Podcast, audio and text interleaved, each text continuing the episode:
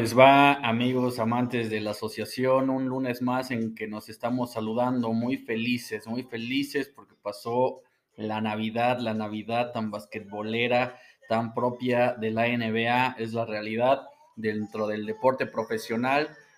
La NBA es la que se lleva las palmas cuando se trata de gozar la Navidad porque pues nos ofrece sus platillos especiales, los cuales gozamos en gran manera este pasado sábado. Y bueno, además de ello tendremos otros detalles de qué hablar. La gran realidad es que parece ser que seguimos viviendo claroscuros debido a la situación que ya habíamos mencionado con respecto al COVID. Quizá un poquito también la naturaleza de esta parte de la temporada en donde tendremos que sacar unas cuantas conclusiones.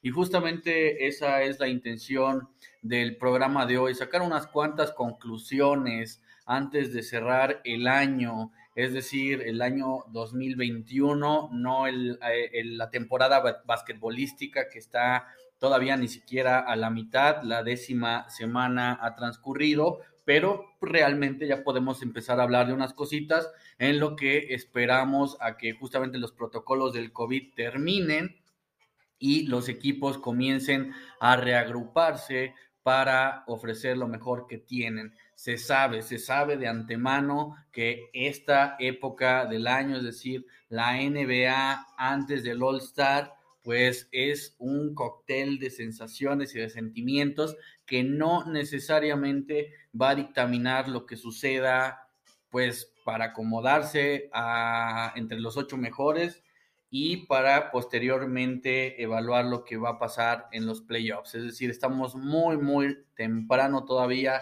para juzgar eh, cuál es el veredicto final de pues prácticamente cada uno de los equipos, aunque muchos realmente sí están mostrando cuál es su intención a lo largo de la temporada, pero muchos otros aún están o bien apenas despertando o con miras a despertar para la mejor parte de la temporada, o por el otro lado, dando una sorpresa que quizá cuando eh, la temporada se estabilice hará que pues descubramos que algunos equipos tal vez no eran tan buenos como las estadísticas lo están diciendo en este momento.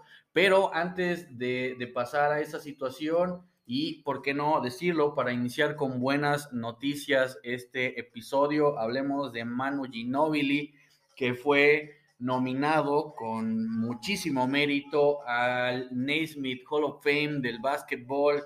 Hay que aclarar porque mucho, mucho se dice en las redes sociales con respecto al Salón de la Fama de la NBA. No es el Salón de la Fama de la NBA. Los máximos honores cuando se trata de un Salón de la Fama tienen que ver con algo más general, con jugadores que le han aportado al básquetbol en general es curioso, es bastante curioso, pero la tradición así lo dicta. No solo los jugadores de la NBA tienen acceso a entrar al Salón de la Fama del Baloncesto, pero de la misma manera es bastante justo, pues porque el básquetbol es un deporte global que involucra pues a muchísimos países que quizá por sus características no estarán involucrados con la NBA. Así que Manu Ginobili es nominado para, eh, bueno, pues para las votaciones del 2022 con muchísimo mérito.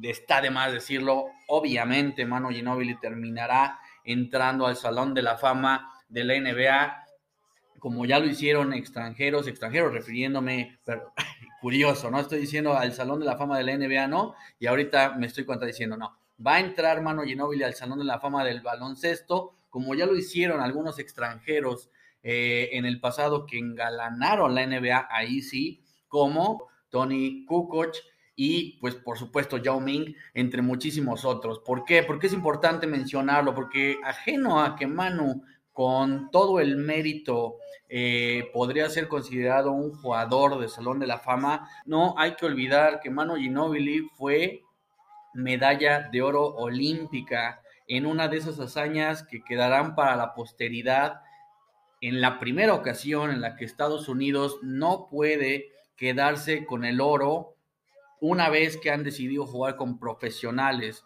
los Juegos Olímpicos. Y esta hazaña sucedió en el 2004 justamente en Grecia, comandados por Manu Ginóbili, la selección argentina pues desbancó a Estados Unidos del trono, una selección argentina que además de Manu Ginóbili tenía por supuesto a Luis Escola y a Fabricio Oberto, pero una selección de Estados Unidos que tenía pedazo de jugadores ahí, LeBron James, eh, vaya, Dwayne Wade, Carmelo Anthony, la verdad es que qué mérito el de la selección argentina en aquel entonces y pues obviamente Manu Ginóbili era el más grande de esa camada que era bastante, bastante grande. Además, ganó cuatro anillos, cuatro anillos de campeón con los Spurs de San Antonio, aunque no fue el creador del Euro Step, fue el que realmente lo popularizó en el básquetbol estadounidense, así que ya nos estaremos imaginando el pedazo de jugador que fue Ginobili para, eh, pues para la historia del baloncesto, para la posteridad. Enhorabuena para nuestro camarada argentino. La verdad es que es el máximo orgullo latinoamericano que tenemos eh, para hablar de la NBA. Eso es un hecho. Mm, yo creo que por ahí Carl Anthony Towns, eh, aunque tiene muchísimo, muchísimo que ofrecer, será muy difícil que llegue a hacer lo que hizo Manu. Obviamente posiciones totalmente distintas, pero pues lo que hizo Manu fue superlativo. Superlativo y por eso lo estamos apreciando ahora, aunque en su debido momento, una vez se oficialice que entrará al Salón de la Fama, por supuesto que lo volveremos a mencionar. Y pues rápidamente para acabar con este tema del Salón de la Fama, interesantes nombres, los que todavía están en la boleta. Manu apenas apareció en esta boleta y va obviamente a ser elegido, pero de los que ya estaban ahí, Está, por ejemplo, el, el hoy coach de los Portland Trail Blazers y ex estrella y campeón con los Pistones de Detroit, Chauncey Billups, aquellos Pistons tan famosos de Rip Hamilton, de Ben Wallace, de Rashid Wallace, que humillaron a los Lakers en el año 2004, los Lakers de Gary Payton y de Karl Malone, que llegaban para ser campeones y que simplemente toparon con pared con ese histórico Detroit que al final se llevó el título. También está por ahí Sean Marion, lo podremos recordar como una de las grandes figuras de los Phoenix Suns del siglo XXI. También mucho tiempo engalanando la plantilla de los Mavericks de Dallas. Y el grandote del Jazz de Utah, Mark Eaton, además de el chiquito de los Hornets de, de Charlotte, Moxie Box, bastante, bastante completa esta lista. Obviamente no es fácil entrar al Salón La Fama, por esto estos personajes eh, que estoy mencionando ya estarán en, pues, por lo menos su segunda vuelta de cara a poder entrar. Es un hecho que Manu va a entrar de primera, pero pues veremos quién se le une para esta camada del 2022.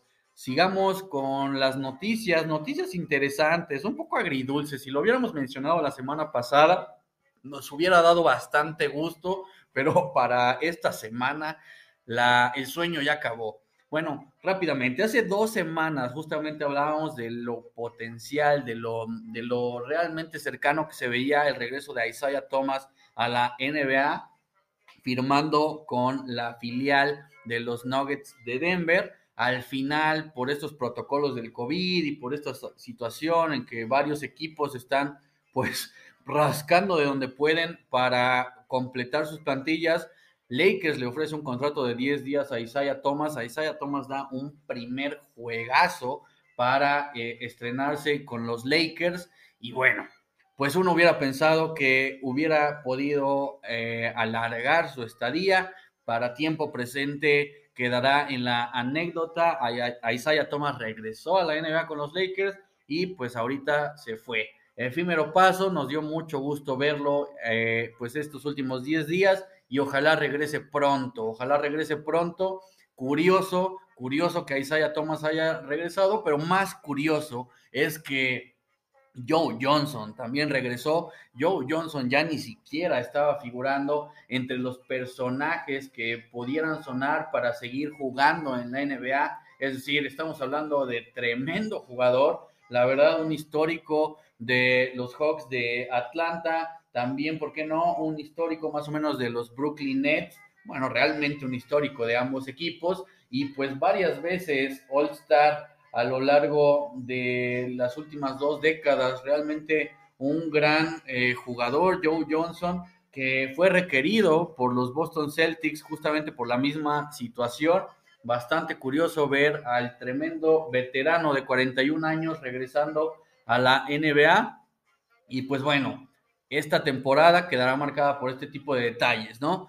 La, situación con los protocolos del COVID que nos invita a ver jugadores que quizá no estábamos esperando ver, más los que se agreguen. Así que quedará para la curiosidad, con la esperanza, ¿por qué no decirlo?, de que Isaiah regrese en forma en algún momento para jugar más de 10 días en la NBA. Sabemos que así es el contrato primario que te ofrecen para regresar, así que no es como que estemos viviendo algo eh, raro en ese sentido, pero pues bueno, por supuesto que suena bastante curioso lo que pasó a, Isaiah Thomas. Así que, pues ahora sí, entremos en materia, entremos en materia de lo que puede depararnos la temporada 2021-2022 para el siguiente año. Bueno, no, ¿por qué no mejor hablamos primero de los juegos de Navidad? Muy interesantes juegos de Navidad los que vivimos recién. Y eh, pues bueno, yo me quedo definitivamente con el Milwaukee Boston. La verdad es que me parece que es una radiografía de lo que le está pasando a ambos equipos.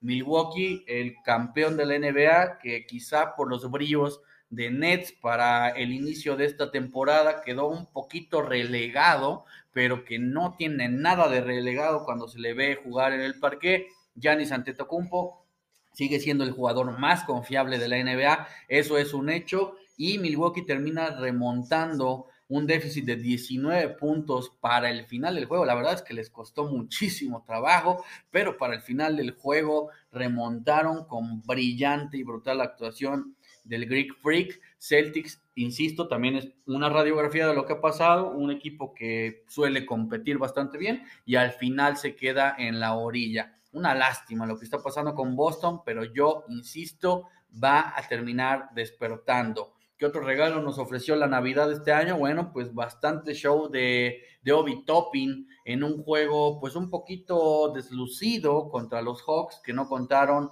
con Trey Young, pero bueno, pues la verdad es que los Knicks se comportaron a la altura, quizá el equipo más eh, tradicional cuando se trata de los juegos de Navidad, no quizá, la realidad es que es el equipo que más juega en Navidad, así que pues los Knicks cumplieron, los Warriors terminaron dando el último golpe sobre la mesa del año ante los Suns y recuperaron el liderato del oeste, así que bastante, bastante plausible lo que sucedió con Warriors, unos Nets parchados contra unos Lakers parchados y pasó lo que tenía que pasar.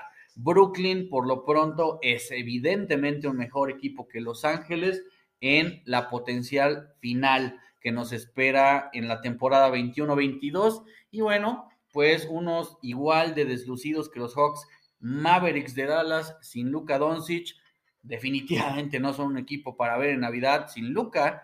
Los Mavericks no son un equipo de Navidad, esa es la realidad. Y un Jazz de Utah que, pues, ¿por qué no decirlo? Empezó dubitativo ese juego, pero que al final se quedó con la W, se quedó con el triunfo bastante, bastante bien lo que pasa con el Jazz de Utah rápido repasamos eh, los juegos de Navidad, así que ahora sí vámonos, vámonos a explorar qué es lo que puede suceder de cara a, pues al final, al final de, la temporada, eh, lo, que, lo que vendrá sucediendo para el 2022.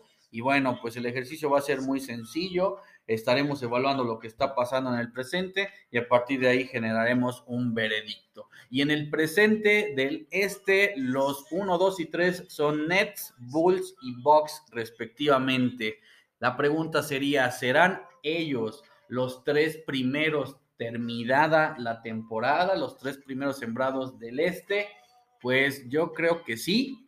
Yo creo que al final Milwaukee se terminará quedando con la segunda, si no es que primera posición. Los Bulls serán el tercero de esos tres, pero son los tres mejores equipos definitivamente del este, aunque Miami sigue siendo un equipo de mucho respeto, que muy seguramente incomodará a cualquiera de ellos y pues veremos. Yo creo que si Nets, Bulls y Bucks terminarán siendo los tres primeros, si pudiera sustituir a uno sería a Chicago para meter al Heat en su lugar. La verdad es que Milwaukee se ve muy sólido, con Middleton, con Holiday y con Giannis se ven como el equipo a vencer, mientras Kyrie no regrese a Brooklyn, pues los Nets seguirán confiando en el brutalísimo Durant.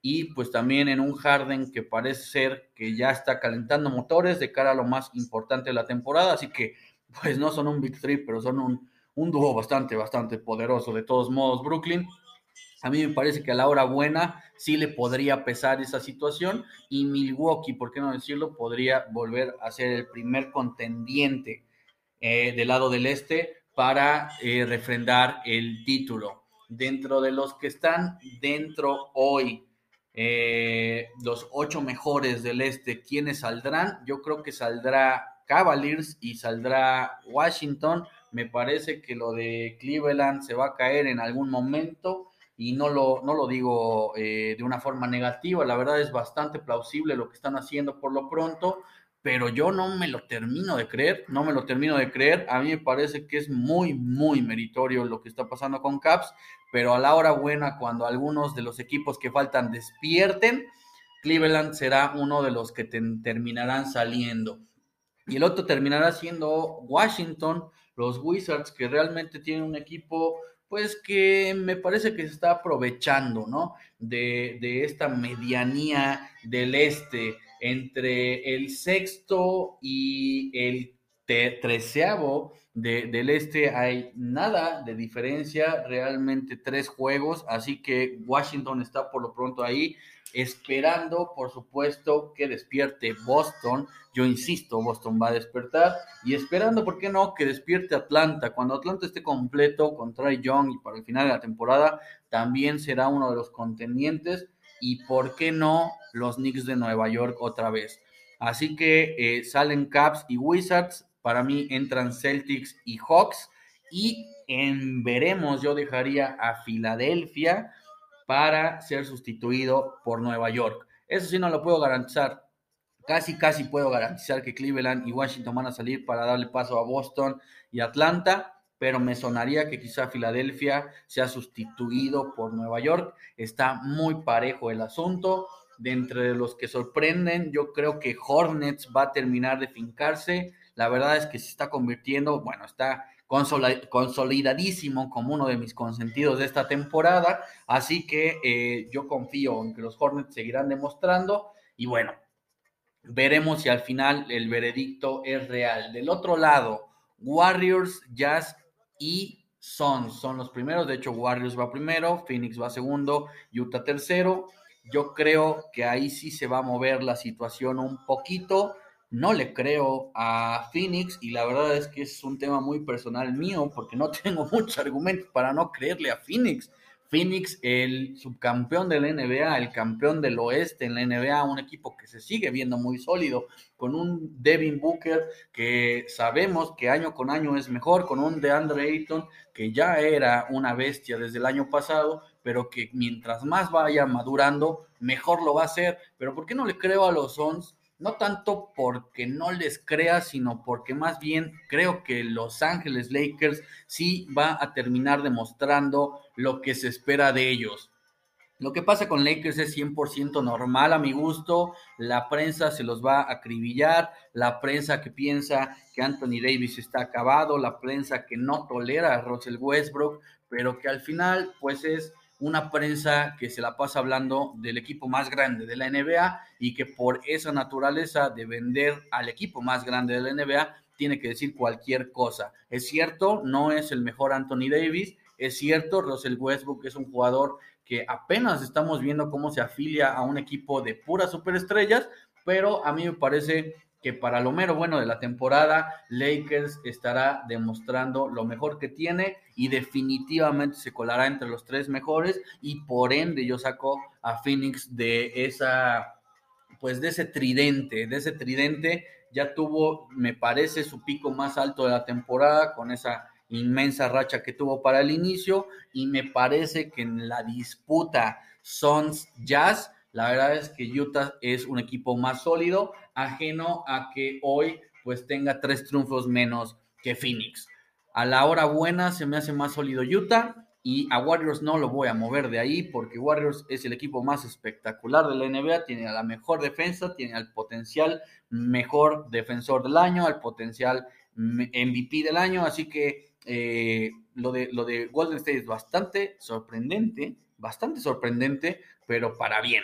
Así que eh, yo no me lo hubiera imaginado tan sólido para el inicio del año, esa es una realidad, y también una realidad es que pensaría que Lakers estaría mejor que el séptimo de ahorita, pero pues es bastante grato lo que está sucediendo tanto con Golden State como con sus jugadores individualmente. Así que, eh, pues del este tendré que elegir a Milwaukee para ser el finalista y del oeste, la verdad es que yo creo que sí va a terminar siendo Lakers. Así de sólido mi, mi, mi pensamiento con respecto a Los Ángeles. Si si no son estos dos que dije, tendrán que ser Nets de un lado y Warriors del otro. Entre esos cuatro estarán los dos finalistas de la NBA para este año. Así es como lo veo yo. Del 1 al 8, Golden State, Phoenix, Utah, Memphis, Los Ángeles Clippers, Nuggets, Los Ángeles Lakers y Mavericks. Yo creo que no se mueve nada y si en su defecto se mueve algo será Denver, que pues siempre es pues un gitano que depende muchísimo de Jokic y ver cómo despierta Portland para la segunda mitad de la temporada. Mientras tanto, no los muevo, pero de mover algo tendría que ser a Denver saliendo para que entrara Portland. Así que, pues así nos vamos con las pequeñas predicciones para lo que sucederá en el 2022.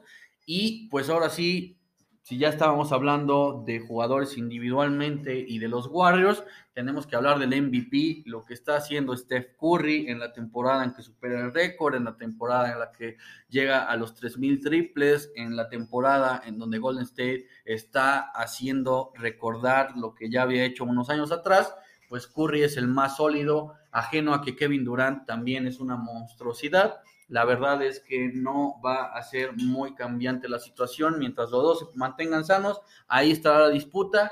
Si tuviéramos que elegir a uno, tendría que ser a Steph Curry, porque su historia está vendiendo más y porque sabemos que así se maneja la NBA. En su defecto, en algún momento pasó que Kevin Durant ya le quitó un MVP de las finales que también estaba muy disputado por ahí. Bueno, pues esa puede ser la revancha, revancha entre comillas, porque son dos cosas diferentes, el MVP y el de las finales, pero me parece que Steph se queda con, eh, así como vamos, Steph estaría quedando con el MVP y otro jugador de los Warriors sería el defensivo del año, quitándole por fin el trono al francés Rudy Gobert. Lo, lo de Draymond Green es espectacular, es un jugador que, la verdad, ¿cómo, cómo decirlo? Nos, nos da mucha esperanza de que no todo en la NBA terminarán siendo números porque Draymond Green no tiene los números más espectaculares cuando se trata de defensiva, pero sí que es el jugador más efectivo para comandar un equipo a la defensiva. De hecho, también es el mariscal de campo, si, si lo pudiéramos ver así, de Warriors cuando se trata del ataque, ajeno a que Curry pues es el que más puntúa. La verdad es que lo de Draymond Green es una delicia. Él siempre ha tenido un set of mind en donde se considera lo mejor y cada vez es más difícil contradecirlo. Draymond Green es de lo mejor en la historia de la NBA, de lo mejor en materia defensiva, pero ni duda queda y qué gusto, qué gusto daría ver a un jugador tan comprometido con este deporte siendo de nuevo el mejor defensor. Yo debo de reconocerlo, eh, ha sido una situación de claroscuros la mía con Draymond Green. Hay veces que digo, este tipo es un genio, hay veces que me cae bastante mal porque no deja de reclamar, pero a la hora buena, yo creo que todo el mundo quisiera a un jugador como Draymond Green en su equipo. La verdad es que esa dupla eh, de ya una década con Stephen Curry es cada vez más bella de ver, cada vez más eh, genera tantos sentimientos que pues da muchísimo gusto. Así que nos quedamos con Curry para MVP, con Draymond Green para defensor del año. Y bueno, cuando se trata del rookie, me acuerdo que no quise entrar en muchos detalles cuando dimos la predicción inicial. Yo dije muy rotundamente que, que Kate Cunningham y pues ya me estoy arrepintiendo, no porque Cunningham eh, esté demostrando que va a ser un mal jugador, por supuesto que no, la verdad es que no, pero a mí me parece que su etapa de maduración no terminará de, consolidarlo como el mejor jugador dentro de la camada de novatos de este año. Tiene números bastante interesantes. Algunos se asemejan a los de Magic Johnson y la verdad es que sí creo que Detroit ha tomado una gran decisión al eh, hacerlo a él la nueva cara, el nuevo pilar. Obviamente veremos qué, qué pasa en el futuro con Jeremy Grant, pero ahí puede haber algo muy sólido para el futuro. Sin embargo, Scotty Barnes, Evan Mobley definitivamente han sido jugadores muchísimo más sólidos en lo que va del año. Lo de Scotty Barnes con, eh, con los Raptors es bastante, bastante llamativo. Está promediando 15.6 puntos por juego, 8 rebotes y 3 asistencias. No hay mucho entre Barnes y Mobley. Está viéndose lo mejor de los novatos. Una camada de novatos que está quedando bastante, bastante atractiva. Porque Cunningham está ahí, porque Jalen Green sigue siendo un espectáculo ajeno a que los Rockets empezaron a ganar cuando él eh, dejó de jugar. Yo creo que nada tiene que ver. Fue le va, le va a hacer bien a Houston esta situación porque Green va a aprender en la banca y terminará aportando lo que, se, lo que se requiere para ser la superestrella que se, que, se estima que sea. Pero, pues, ¿por qué no hablar de Josh Giddy, de Franz Wagner, de nuestro consentido Chris Duarte? La verdad es que sí estamos viendo una camada muy atractiva de novatos y ahí sí tendría la intención de cambiar eh, veremos qué pasa con Kate Cunningham, pero por lo pronto Scotty Barnes se ve un poquito más sólido. Así que, pues con eso me gustaría despedirme. La, gran realidad es que estamos esperando lo mejor de la NBA. Ya vimos una probadita, solo una probadita en la Navidad, particularmente con Milwaukee, particularmente con Golden State. A ver qué nos depara lo mejor de lo mejor de la NBA que se espera para cerrar este año y empezar el año siguiente. Les deseo un muy feliz fin de año y que su 2022 sea lo mejor que pueda ser, que esté lleno de espectáculo en la NBA y pues muchísimas gracias por sintonizar este pues este nuevo programa que ha nacido para el 2021 y que tiene toda la intención de consolidarse en 2022. De verdad, les agradezco muchísimo que me estén escuchando. Este ha sido Daniel y pues disfruten mucho las fiestas. Muchas felicidades y muchas gracias. Bye.